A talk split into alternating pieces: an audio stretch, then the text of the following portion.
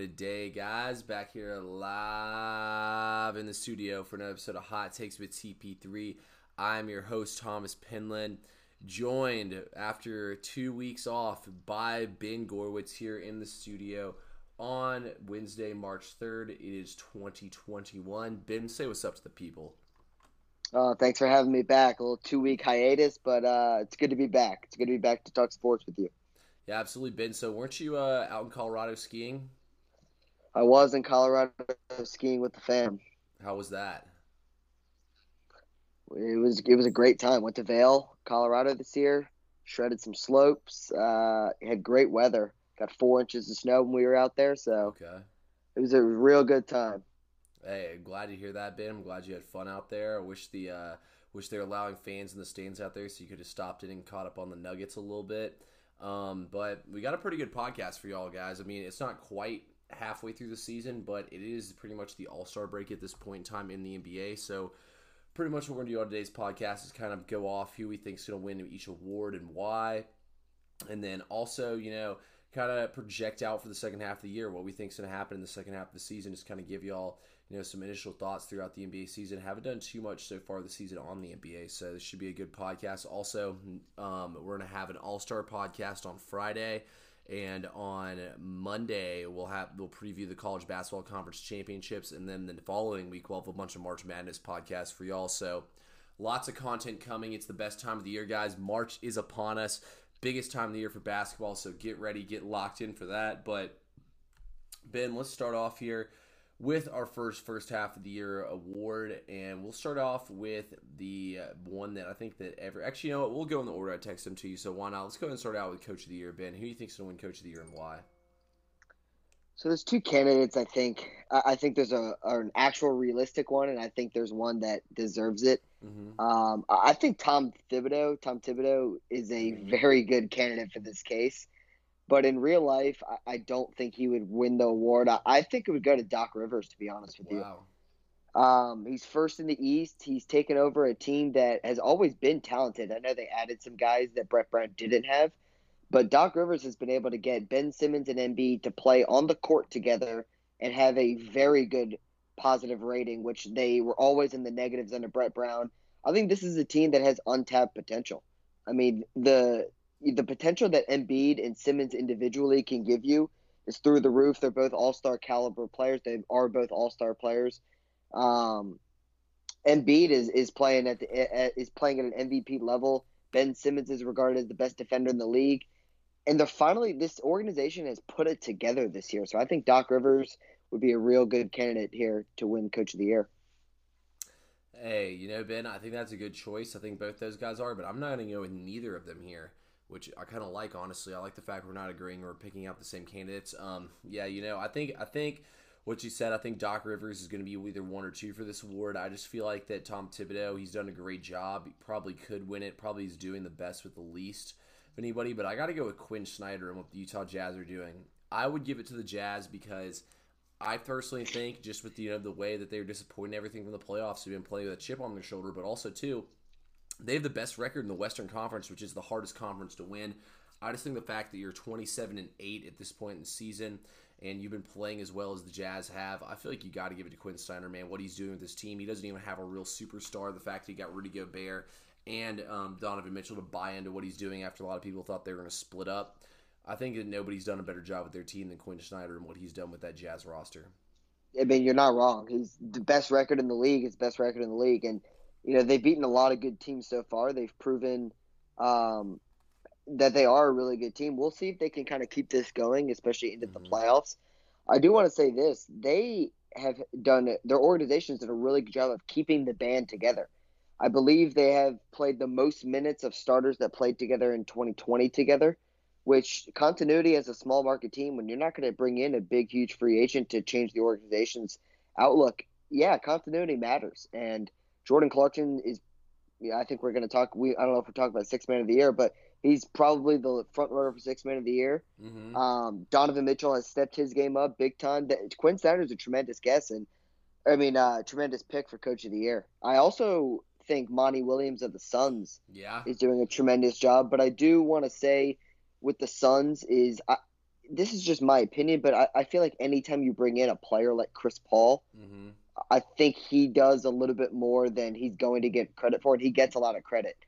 Um, but, you know, I, people were complaining a little bit about Devin Booker not getting in the All-Star game originally, and Chris Paul did. And I understand that Devin Booker is the best player on the team as of today's N B A, and he does have better numbers. But Chris Paul is the M V P of that team, and it's not even close, because look what Devin Booker and the Suns did without mm-hmm. Chris Paul. They never won more than twenty-three games. You bring in Chris Paul for one uh, a half of a season, and they've already matched that amount of wins. So Chris Paul, um, he's just another head coach, but Monty Williams does deserve a lot of credit. There's a, there's a lot of coaches that deserve credit. No, I agree with you completely on that one, Ben. Um, you know what? We'll actually be revisiting that Sixth Man of the Year award here in a little bit, so that was a little teaser right there for you. We might actually have to get some agreement on that one. Next up, let's talk the big one everybody wants to talk about, Ben. Who are you picking to win M V P? So as of right now, it's really close, but I'm I'm going to stay with Joel Embiid. And I, I know that he's missed – I think he's missed a total of six games. Yep. Um, so he's played twenty-nine of the thirty-five. But his numbers are just ridiculous. His numbers have gotten better, and the team is now winning behind him. He's the clear front runner, number one, for his team. His team is the number one in the Eastern Conference. They're going with him. And Doc Rivers has said in interviews, he goes, listen, we're going to get uh, Joel Embiid the ball. Other teams know it, and you can't stop it. Uh, Joel Embiid's mindset, to me, looks a little bit different. Um, I don't know if that's a Doc Rivers effect. I don't know if if he's just finally grown up. But, like, what I've always said to people that I talk to Sixers basketball with is, and, and Shaq says this all the time, Shaq does a tremendous job of calling players out when he feels need be. Joel Embiid is a guy that should dominate every single night in the N B A based on his skill set, based on his size. And he did not do that until this year. And Shaq used to get on him. He goes, dude, like, think about how strong you are. Think about how big you are, how skilled you are. Don't be, stop being lazy. And to me, he he's not lazy anymore. And he his jump shot is very good now for, for a seven-footer. So I'm going to go with Joel Embiid.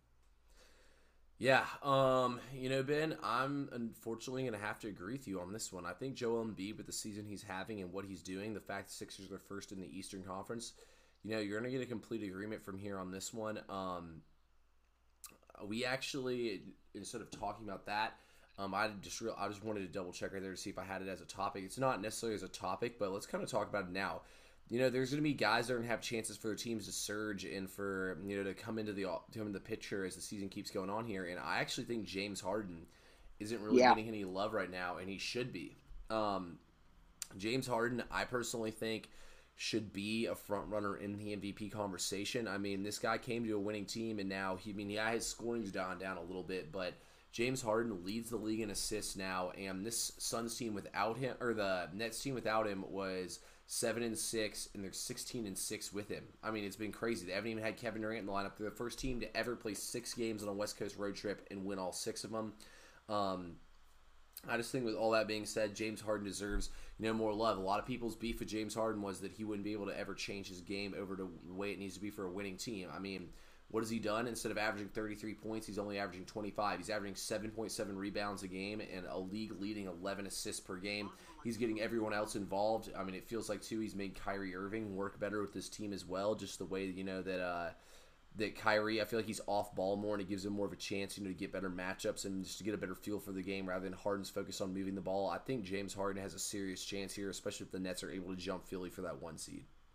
Yeah, I mean, I totally agree. Also, it's worth mentioning that post-trade, um, James Harden is averaging a career high in assist, rebounds, and three-point field goal percentage, which means he is he is uh, not only getting his teammates involved, not only playing winning basketball by getting in the rebounding game, but he is being more efficient when he he may be taking less shots, but he's being more efficient, and that's all that matters. So James Harden does, uh, definitely deserves to be in the M V P talk. And listen, th- we're just doing first-half awards. There's, I mean. There's a whole other half a season left, which you can really take the first half and the second half as two different seasons in the N B A. Um, so, listen, his numbers are not going to go down. Uh, even when Durant comes back, he's still going to be the facilitator of this team, and the Nets are still going to win a lot of games. Yeah, Ben said it pretty well right there. Um, second half of the season still has to come around, and You know, they haven't even played half the full season yet, and there'll be guys who will make the All N B A teams that won't even have made the All-Star team. Just watch. It happens every single year, so Ben's one hundred percent right on that one. Um, next award here, let's go with Defensive Player of the Year. I think there's only two clear-cut candidates here, but Ben, who you got on this one? I'm going to go Myles Turner, Indiana Pacers, uh, leading the league in blocks. Okay. Um, the, you know, Rudy Gobert was another option that I was considering. He's always in it. I think he even won it last year. You did. Um, I'm going to go with Myles Turner. Um, you know, I, I think the blocks as a big man, usually this award almost always goes to a big man. His defensive presence inside is, is like no other this year. I think he's averaging – I could double check real quick. He's averaging three point three five blocks per game. Okay. I, I think – I think you have to. I think that's worth noting. Uh, it's and it's worth an award.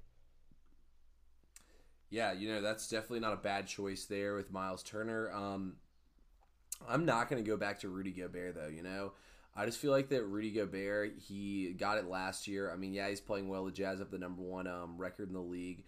Um, he is first in the league, kind of in um, defi- his defensive like win share is plus seven wins for the team. Myles Turner's is plus five point nine. Um, Capella's the guy in between them at six point eight. It's like kind of crazy. The Jazz got two of the top guys, though, five point five as well for Conley and Embiid at five point five. But I'm going to go with Ben Simmons. Um, best I'm, defender in the league. Yeah, exactly. Ben Simmons, I mean, he called himself the best defender in the league. The way he can defend on the perimeter, also the way he crashes the board and, you know, just the plays he makes all over the floor. Ben Simmons has found ways to dominate games in this era of basketball without being able to shoot a three-point ball. He does it with his defense and with his passing and his ability to get other teammates involved. So I think you got to give Ben Simmons some love for the way he's been playing games lately and give him this award.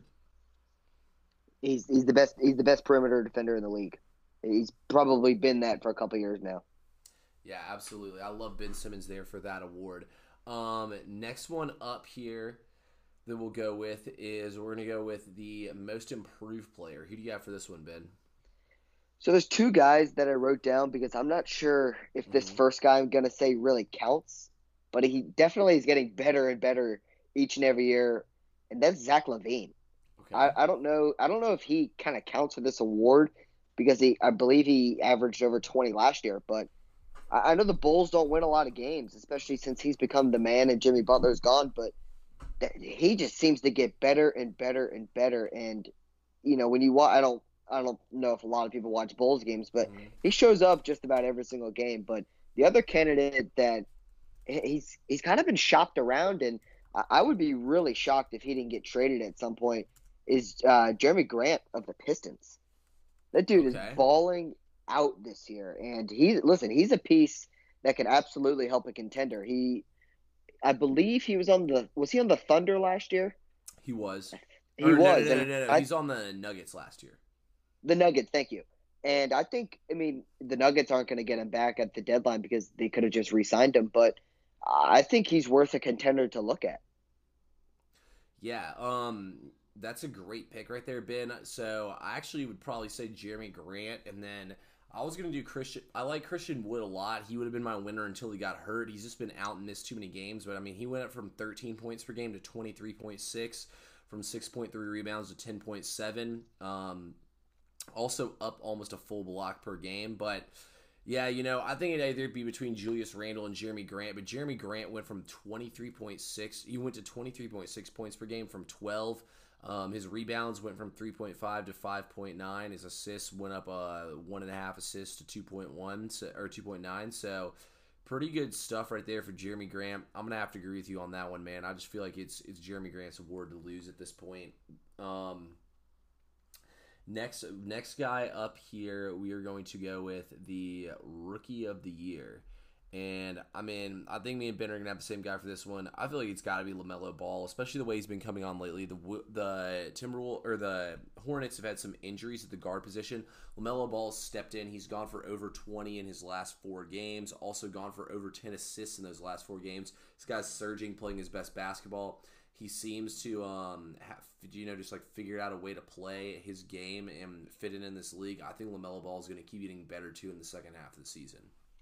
I, I agree. It's LaMelo Ball for me, and since he's since he's become a starter mm-hmm. um, for the Hornets, his numbers have gone way up. I mean, he's he just contributes to this team in so many different ways. He's a he's a uh, pretty good rebounding guard. He can make the flashy pass. He can make the easy pass. He's unbelievable in a one-man transition because of his size and craftiness at the rim. He's even shooting it pretty well. Um, you know, there's there's a lot of rookies that I think Anthony Edwards is playing some good basketball for a yes. rookie. Um, he's shown that scoring is just not going to be a problem for him in the N B A. I think right now he's averaging thirteen or around thirteen points per game on, you know, the one of the worst teams in basketball. But, you know, that team's not healthy. I think scoring is never going to be a problem for Anthony Edwards. And Tyrese Halliburton, I think mm-hmm. – I mean, listen, I, I was high on him. I think you were also high on him when he got drafted by the Kings. I know that I'm pretty sure you wanted the Hawks to get yeah, him. I did. I mean, he, this dude is, he fits in the N B A. He's figuring out how to play. And you can already tell because after a lot of games, a lot of the veterans are starting to talk to him. And I, I feel like that's just a sign of respect. And, uh, but LaMelo Ball is the front runner for the uh, rookie of the year. Yeah, absolutely. I mean, at this point, it's pretty much LaMelo's, LaMelo's award to uh, lose out you, on, which I don't think you, he will. Are you a little shocked about the – I'm going to look up his numbers right now, but I feel like Obi Toppin has not produced anything for the Knicks. Nah, he was injured and kind of found his way out of the rotation. The Knicks, you know, haven't really found themselves in rebuild mode, so he hasn't really been logging the kind of minutes you would expect either. Yeah, he's only playing twelve to thirteen minutes a game. Yeah, that's what I'm saying. So definitely not what you're expecting to see from Obi Toppin. Um, now that we've kind of gone through our, you know, our halfway through the season awards, let's kind of talk about what we expect to happen in the second half. Um, so obviously there's been some teams that have been disappointing this first half of the season. Ben, what team do you think will surge after the All-Star break and, you know, kind of find themselves either up a couple spots in the uh, conference rankings or what? Yeah, so I'll give you one team from each conference, and okay. uh, I'll start with the West. I think the Denver Nuggets. I mean, this is a team I'm pretty shocked that they're this low in the West right now. Mm-hmm. Uh, they have just so much depth that even injuries to a couple players, it should not affect them this much. Uh, it's a team that has a lot of returning players. A lot of these guys that played with each other for a couple years, they've been they've made deep playoff runs with the same coach and most and the same stars on their team. I'm a little shy I'm not doing a little bit better, but I do think by the end of the year they will figure this out and uh, get back in within the top three, top four of the West. For um, the East, it's pretty – Wait, let me – I was just about Denver. I would have a team conference. If I had to pick a team out of the West, I would pick Denver and agree with you here on this one for all the same reasons you said, but also, too, kind of these teams that made deep runs into the uh, bubble seem to be a little fatigued right now. I think that Denver will find their legs and figure things Absolutely. Out in the second half. And also, too, Denver could easily make a big-time trade. They have so much talent and so many guys that play. I mean, Denver could easily make a trade, but, I mean, shoot, right now they win. They go on a four-game win streak. They could be the four seed in the Western Conference. Yeah, I mean, th- that's a great point about making the deep run. Um, you know, I don't, I'm not a doctor. I don't want to speculate, but I wonder if Anthony Davis was kind of uh, – um, you know, on the bad luck side, you know, his Achilles kind of mm-hmm. strained on him. And listen, these guys did not get a lot of rest. Um, so not everyone's body. I mean, not everyone's LeBron James where they can just recover. The dude's thirty-six years old and seems to have no problem. But my team from the East, and this is not that much of a shocker either. They started really slow and they're starting to pick things way up, but that's the Miami Heat. um, I don't, it's, I, I'll get into this a little bit later, but I expect the Heat's roster right now to not mm-hmm. be the same after the trade deadline. Same. Um, I, I think they're in a very good position to get one player that I'll talk about later. And uh, so I'm going to pick them as my team that's going to surge from the East. They're seventh right now. I would be shocked if they're not top five. Ben, uh, we I swear to guys, first off, me and Ben didn't exchange notes before the podcast. I, most of the time we kind of talk things out beforehand, but I didn't ask him just because I wanted it to kind of be more of reactions. But literally the exact same team as Ben has. Over their, they're six and four in their last ten games, and we've seen them kind of climb, you know, from single-digit wins all the way to being seventeen, eighteen in that seven spot. Um, they're now one game back from being in the four seed. I think we'll see the Heat finish somewhere up there. And like you said, you know, they could easily make a trade. Kendrick Nunn's been balling out. Dragic has been banged up. Jimmy Butler's been banged up. You know, they're one of the most COVID-ridden teams in the league. I think they really could. Just because, though, me and Ben picked the same teams, I'm going to give y'all one more. And I actually think the Washington Wizards will. The Wizards also have been one of the most COVID-ridden teams. Um, they're now a seven and three in their last ten games. They have thirteen wins. They had the worst record in the league probably two weeks ago. Um, I think this Wizards team will keep on surging, and I think they'll find their way into at least the top ten teams in the Eastern Conference and get to be a part of that play-in to make the playoffs. So I just feel like the Wizards, you know, they have too much talent, man. Beal, Beal was pretty much leading this team by himself, and they're a fringe playoff team without him. Yes, I know a lot of people hate Westbrook. Westbrook is still a good player, and Westbrook has a triple-double. They haven't lost a game yet this season. I expect Westbrook and Beal and this team to keep on building and getting better together. I expect the Wizards to find their way into the playoffs. That would be something. The Wizards making the playoffs? Well, at least the top ten teams for the play-in. I should have said that now. Yeah, yeah. Um. Anyway, those are teams that we think will surge. Now, there's been some teams that have uh, over kind of uh, performed so far in the first half of the season, so are teams that we think will fall off in the second half. I'm gonna go. Ahead, I'm gonna go first on this one. Um, I think there's one team that's pretty obvious here. That's the San Antonio Spurs. They're eighteen and thirteen right now. They just got hit with COVID. Um, I think it's gonna hurt their chemistry a little bit. Also, too, I wouldn't be shocked to see them try to sell on DeRozan or Aldridge. You know, they have some good young players, and Pop's found a way to play well with this team. But I think when these games start to matter more for these teams, and they need to play harder and harder and harder every single night, I expect them to be a lot worse in the second half of the season. I expect teams to come in there and get big wins against San Antonio. I think San Antonio goes down. I don't think San Antonio will finish in the top eight in the Western Conference. Right now, they're fifth. I have I have the exact same team in the West, and I think it's going to fall, uh, the San Antonio Spurs. But, you know, for all the reasons you said, I mean, well, one, you know, you look at their roster, I, I don't – it's not that – it's not great. I mean, it's it's it's fine because you have a couple of nice pieces, but they're just kind of old. I mean, DeMar's getting up there. LaMarcus is definitely old mm-hmm. at this point. Rudy Gay is definitely old at this point.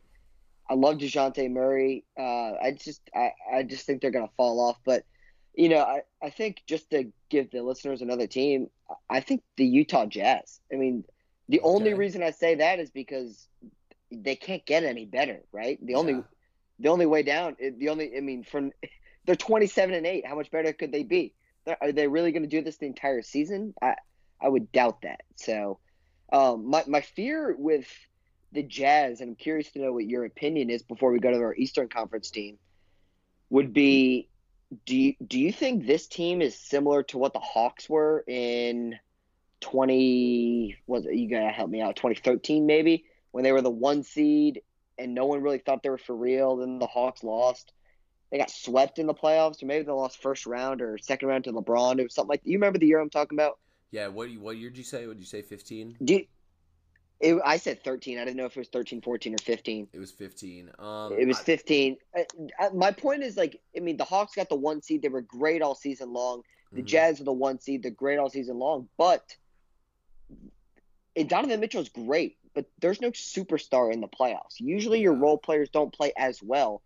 And I don't think Jordan Clarkson and um, and uh, oh, can't believe I'm blanking on his name, Ingles, are going to shoot this well from the outside mm-hmm. all season long. It's pretty hard to do it, you know, all season long. So I, I, the Jazz, they have not been great in the postseason, but they've kind of had a little bit of bad luck, a little bit their fault. But listen, I think Donovan Mitchell is a great player. I think he's only getting better. I, I just don't know if he can lead a team to the Western Conference Finals when the West is this tough. Yeah, um, I'm going to – I think the Jazz, personally, I think they'll end up having the best record in the Western Conference. I think when they fall off will be the playoffs. They shoot the three ball really well, and they have Clarkson, who kind of runs the second unit the same way that Donovan Mitchell runs the first unit. They play really good defense with Gobert, who arguably might be the best defensive player in the league besides Ben Simmons. They probably won it, and he's been the best big. Ben Simmons probably the best perimeter defender. I think the Jazz are built for regular season success. Also, they seemed it seems like they have the most fans in the stands, and they kind of have that elevation. I mean, they're fifteen and two at home, for crying out loud. I think this Jazz team will finish off the regular season with the best record, but I think in the playoffs that they will not make it out of the Western Conference. Yeah. Okay. Um, wait, so you, you said you had an Eastern Conference team that you think will fall off? There's actually a couple. Um, okay. I mean, do, does anyone think the Knicks are going to do this all season long? No, absolutely not. Yeah, so I think they're an obvious choice, but I'm going to stick with my team that I said, I think you and I both said we're going to have a disappointing year. And I'm going to go with the Pacers again. Um, like I did in the beginning of the season. I I, lo- I really like Sabonis, but I, they just don't – their formula does not fit for the N B A. They're too damn big. And I don't love their guard play to carry them throughout a year. They're not playing well now. I think they're fifteen and eighteen overall, and then they're three and seven in their last ten. Yeah, they've lost. Four, they've lost four in a row. They've dropped now. It's only the first half of the year, but I, I just don't see it with this team. I, I did not understand the firing of Nate McMillan. I, I really didn't. Yeah, now we actually have him to lead Atlanta, and you know, actually, we should have opened up talking about Lloyd Pierce getting traded. I knew I was forgetting something that we needed to talk about. We'll talk or getting fired. We'll talk about that at the end, though. Save that one, but yeah, I'm gonna agree with you on this one as well, Ben. Um, Karis LeVert probably won't return this season, which also hurts them a lot. If LeVert was able to play, I would have liked the Pacers a little bit better to stay in the race, but without him, I think they definitely fall off here. Um, let's move now to the N B A trade deadline is coming up. Obviously, when it gets close to the deadline, we'll have a lot more speculation podcasts. This is probably the most fun stuff to talk about is potential N B A trades and everything. Ben, who will be the biggest name traded at the N B A trade deadline? Well, I, I I keep thinking it's going to be Bradley Beal, but I'm really not sure what the Wizards are thinking. So I'm going to go with someone else. And, you know, just for the folks listening, there have been no rumors of this guy even being thought of traded. But I think it's going to be Nikola Vucevic of the Magic. Um, I, I, I think the Magic are going to look at the contract that they just gave him, realize how bad that they really are. And I know that, you know, Jonathan Isaac is hurt. Um, they have some other injuries, Markelle Fultz and, and stuff like that. But I, they're not going to win with Vucevic being paid this much and no one else contributing around him. I, I think he's a player. I know that his contract is fairly big uh, because he just got it. I think it was five years over one hundred million dollars. Listen, he's a tremendous player. And I think there's a lot of teams that could use him. So I think there's going to be teams trying to call the Magic and say, hey, is he available? And there just might be a team that comes around that just they the Magic can't turn down. So I, I'm going to take a wild guess and say Vucevic. Ben, I swear we don't exchange notes before. I agree with you completely. I think the Magic would be stupid not to trade Vucevic at this point. Obviously, he's still locked in contractually for a couple. Actually, let me double check his contract. I but, think um, he's got. I think he's got four more years. That's I think what he I just, thought. I think he just signed a five-year extension. Or a five-year deal. Yeah, I believe you're correct on that one as I pull it up. But, yeah, so he's two years left on his deal. I think, though, two years. You're okay. Completely right here. I think there's a lot of teams that could look to trade for him. I think maybe the Raptors would be a good home for him. Yep. I think the Raptors could give him, you know, maybe like O G Anunoby and a future first-round pick. I think would be enough to get him away. Um, the Magic look awful. I mean, they have too many big men. I think they want to see what they have at some point in time with Mo Bamba. You know, I think that these two teams could make a deal. I think it'd be a pretty easy deal to make. The Raptors have a lot of cap space and everything, but I think even the Mavericks, a lot of these teams would be very interested in making a Vucevic trade. I personally don't think Porzingis will get traded. I don't think Kemba Walker will, even though I think he should. Um, I really don't. I think Victor Oladipo, though, or John Wall are probably the next two biggest name guys that could possibly be up for trade. Um, I wouldn't be shocked to see the Rockets try to move either of those guys. The Rockets are easily the worst roster in the entire N B A. They're going to do anything and everything they can to make a trade. Um, can I can I ask you something about Porzingis? What's up? What? Why would a team want him? Exactly. He can't I, stay I, healthy, and he can't defend on the perimeter. He gets killed in these pick and rolls. And pick and roll is what every N B A team runs just about every single play. Yeah. I, I just I don't. see it with him. I, I don't know if I really ever did. I mean, he. I'm pulling up his numbers. He's he he's supposed to be a big guy. That's a you know that he likes to play mm-hmm. on the perimeter on offense. Well, he's shooting thirty-four percent from threes. So if he's going to hang out in the three point line like he likes to do, you're going to have to do a whole lot better than thirty-four percent. I, I just don't see it with him. I don't think he's – and that's why I think part of the um, Mavericks' problem is, well, one, I don't think their surrounding cast around Luka is very good at all. I think I it's borderline – I think it's borderline horrendous. How bad was that uh, Seth Curry trade, by the way? Josh Richardson has been a nothing for them. Imagine if they still had Seth Curry. They might have one of the best three-point shooting teams in the league around Luka. Josh Richardson is averaging thirteen points and shooting twenty-nine point eight percent from threes. That's just awesome. Horrendous. I mean, I, I don't understand what the Mavericks, what Mark Cuban and them are looking at this roster and saying, well, this can compete, because I got news for you. It's not. It's not very good.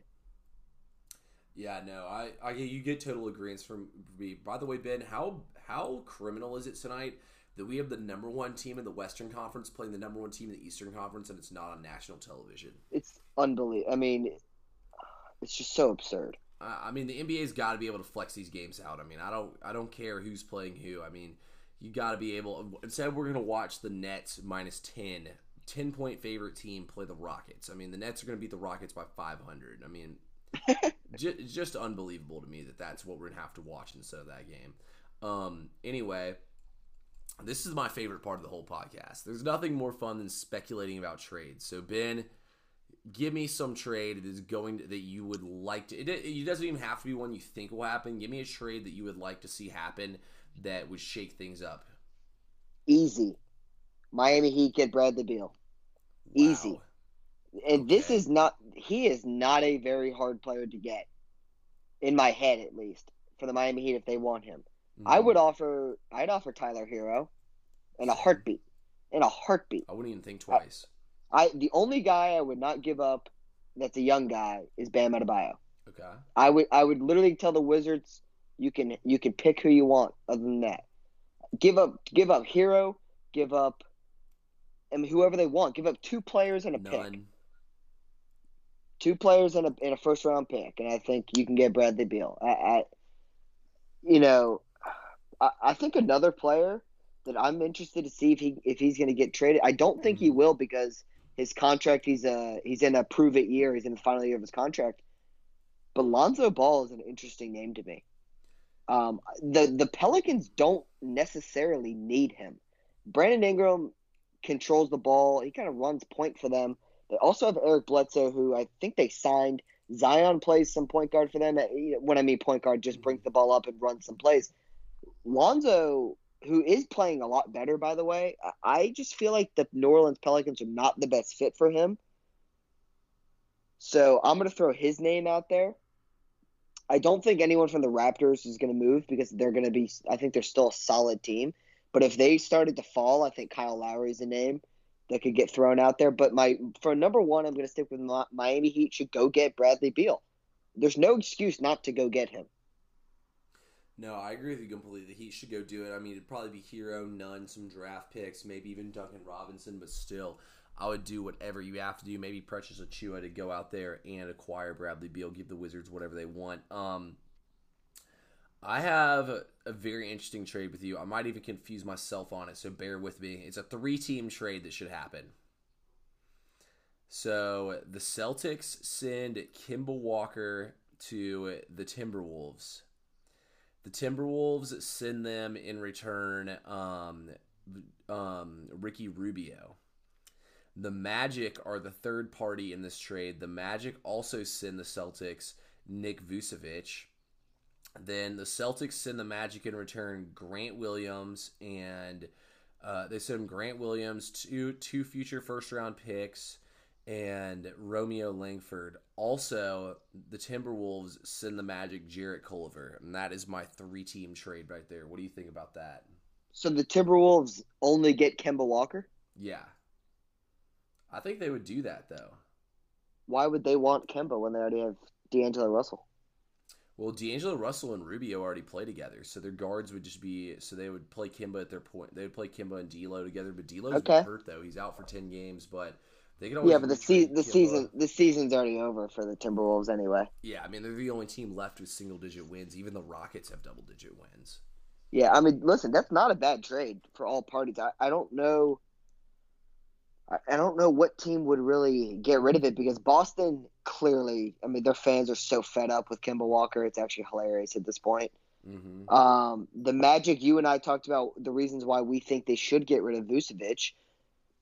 You and I talked before the season started when we were uh, given our our um, Eastern Conference standings previews. We, we thought the Celtics need to get a better big man. I, mm-hmm. Tice is Tice works just fine, but Vucevic is a major upgrade from that uh, in that department. So I, you know, it, that trade works for all three teams.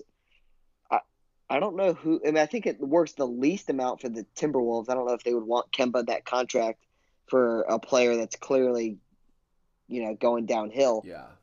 But they got to do something at some point. I I, I mean, I love the way Malik, uh, Malik Beasley has been playing for the Timberwolves. I know that he's suspended now. Doesn't matter. They're, they're terrible. I need to see Malik Beasley. I need to see Russell, and I need to see Karl-Anthony Towns play together for a period of time. Yeah. Because I think that is a solid big three. No, by the way, Malik Malik Beasley could be up there for most improved player. Oh, for sure. I think him getting suspended is going to hurt his case overall. It is. It is because he's missing ten games. Yeah. And but, at the end of the, and at the end of the season, I believe he has to go to jail. Yeah. So yeah, that's, that doesn't look too good for Malik Beasley winning that award. But no, he has been absolutely balling out this season. Um. That's pretty much it for our end of the season awards and us predicting what happens the second half of the season. But like I said, I can't believe for dropped the ball on this one, so we're going to add in here at the end. First off, I'll start us off on this one. I am so happy to see Lloyd Pierce go. Before the season started, me and Ben said the next move for the Hawks will be getting rid of Lloyd Pierce at some point in time. He's a player development coach. He's not the coach of the future. The Hawks have finally made the future move, letting Nate McMillan take over. I feel like this is kind of a tryout for Nate McMillan to see if he can be the guy to sit around there full time. But story dropped by The Athletic not too long after that. All the players hated Lloyd Pierce. He just had to get out, get him out of there. I mean, we blew twelve fourth quarter leads. Absolutely inexcusable. Lloyd Pierce didn't know what he was doing at the end of these games. He plays horrible lineups. I kind of feel bad for him because we did start out the season four and one when we had a healthy team. After that, it went all downhill from there, but ultimately he had to go. I think the Hawks made the right decision, and I think the Hawks made another step towards getting better. Now, next thing we need is some of these young players to get better. Yeah, I don't, I don't disagree with much that you, I don't disagree with much that you said there. Um, you know, I think some of the players might have spoken up if management had asked them how they really feel.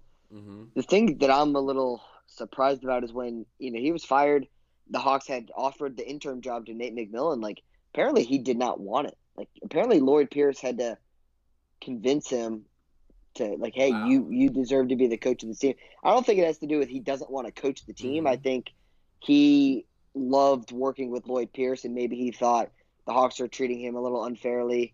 Um, do I really want to be here? I don't know. He, he's the coach now. He's going to do a very good job. Or he's going to do the best he can. And if he does well, I think he's going to be the coach of the future. Now, the Hawks, I mean, Lloyd Pierce, yeah, is he is he a um, a product of, of team injuries? He might be. But the the team is just not improving regardless. I mean, I, I think it's pretty obvious the duo of John Collins and Trae Young is not going to work to get wins because they've had – three years now, and they just don't win when they're on the court together. They both play well. They both have great individual stats. They both complement each other's game very well. But that duo is just not going to get it done in Atlanta. Um, listen, it's it's really unfortunate because you and I had pretty high, but also I thought was kind of realistic expectations for the Hawks. I think I picked them to finish eighth, and you fin- I think you picked them seventh or something like that. Mm-hmm. And I, I don't think that was asking for too much. Now, they brought in Rondo. I think Rondo's played a total of eleven games. They brought in Chris Dunn. He's out for the year. They brought in Bogdanovich. He's played, I think, fifteen games. Gallinari, who they're paying way too much money, has only played like just under twenty or t- around twenty games. So Capella missed the beginning of the season. This team has just not been healthy. And DeAndre Hunter, um, who's been on the team since he's been drafted, but he tore his meniscus, so he's out another three, four weeks. I mean, this – and by the way, Cam Reddish uh, – Send that send that dude off. That that dude cannot play the game of basketball. I never thought he was that good at Duke. Uh, I thought he underachieved mightily at Duke. He was by far the third uh, best out of their big three, which was Zion and R J. He yeah. wasn't even close to R J and Zion's level. He's supposed to be a shooter. I got news for you. He can't shoot. I mean, I'm looking at it now, his numbers, okay? and I'll make this quick. He's I think he's also hurt right now. He has right Achilles soreness. You want to guess what he's shooting from the field and from three-pointers? Cam Reddish? Yep. Do I want to? He's shooting thirty-six point five percent from the field and twenty-six percent from threes. Here's my attitude when it comes to N B A players, and this has to do with shooting. It has to do with free throws. It is your job to be an N B A player. It is, it's a harder job than people give them credit for. If he's shooting this bad, this dude should be shooting a three-pointers every single day Good. until he improves. If you're shooting twenty-six percent from threes, then I don't, I don't, there's no way you're telling me that you're getting up your shots and you're practicing that hard, because I guarantee you're not. And it's the same thing when people are bad at free throws for a long period of time. It, it, it goes for most big men, but like, mm-hmm. let's just use Dwight Howard as an example. He was horrible at free throws. That's why the hack of Howard became a thing. Are you going to tell me, are you going to convince me that Dwight Howard, he may have been practicing free throws every practice? Sure. N B A teams don't practice that much. You have to practice on your own when you make it to the professional level in all sports. You have to put the work in. I do not believe that Cam Reddish is putting the work in to be an N B A player. And guess what? I don't know if he's going to be in the league in a couple of years, because who wants a guy that is supposed to be known as a shooter that's shooting twenty-six percent from threes? How is that going to help any team? Now, on a positive note, he plays some good defense, but he just can't score. I think and, a lot of it was Lloyd Pierce, though, not knowing Pierce, how to use Cam was, Reddish. So I feel I feel like that having Lloyd Pierce out of there and getting a new coach in there that knows how to use him better will change things. But I'm not quite ready to. You might be right, but yet. he's also he's also I'm not writing him off. I shouldn't say that, because he's still under contract. My point is he's not going to get another contract from the Hawks if he plays like this. I he's agree. averaging twenty-nine minutes a game, and he's shooting thirty-six percent from the field, eleven points per game. That's just not going to cut it. It's yeah. not going to cut it. No, I definitely agree with you there on that part, Ben. It's not going to cut it, but I think he will pick it up, and I think he will end up turning it around. So hopefully he does. If he hasn't done anything next year, then I'll be ready to get rid of him. But at this point, I'm I definitely want to give him a little bit more time. But anything else we should talk about before we get up out of here, Ben? I'm good. Hey, I'm good as well. Um, we appreciate everyone who tuned in once again. Get ready, guys. We got so much content for coming for y'all. It's March. It's basketball time. Let's do it.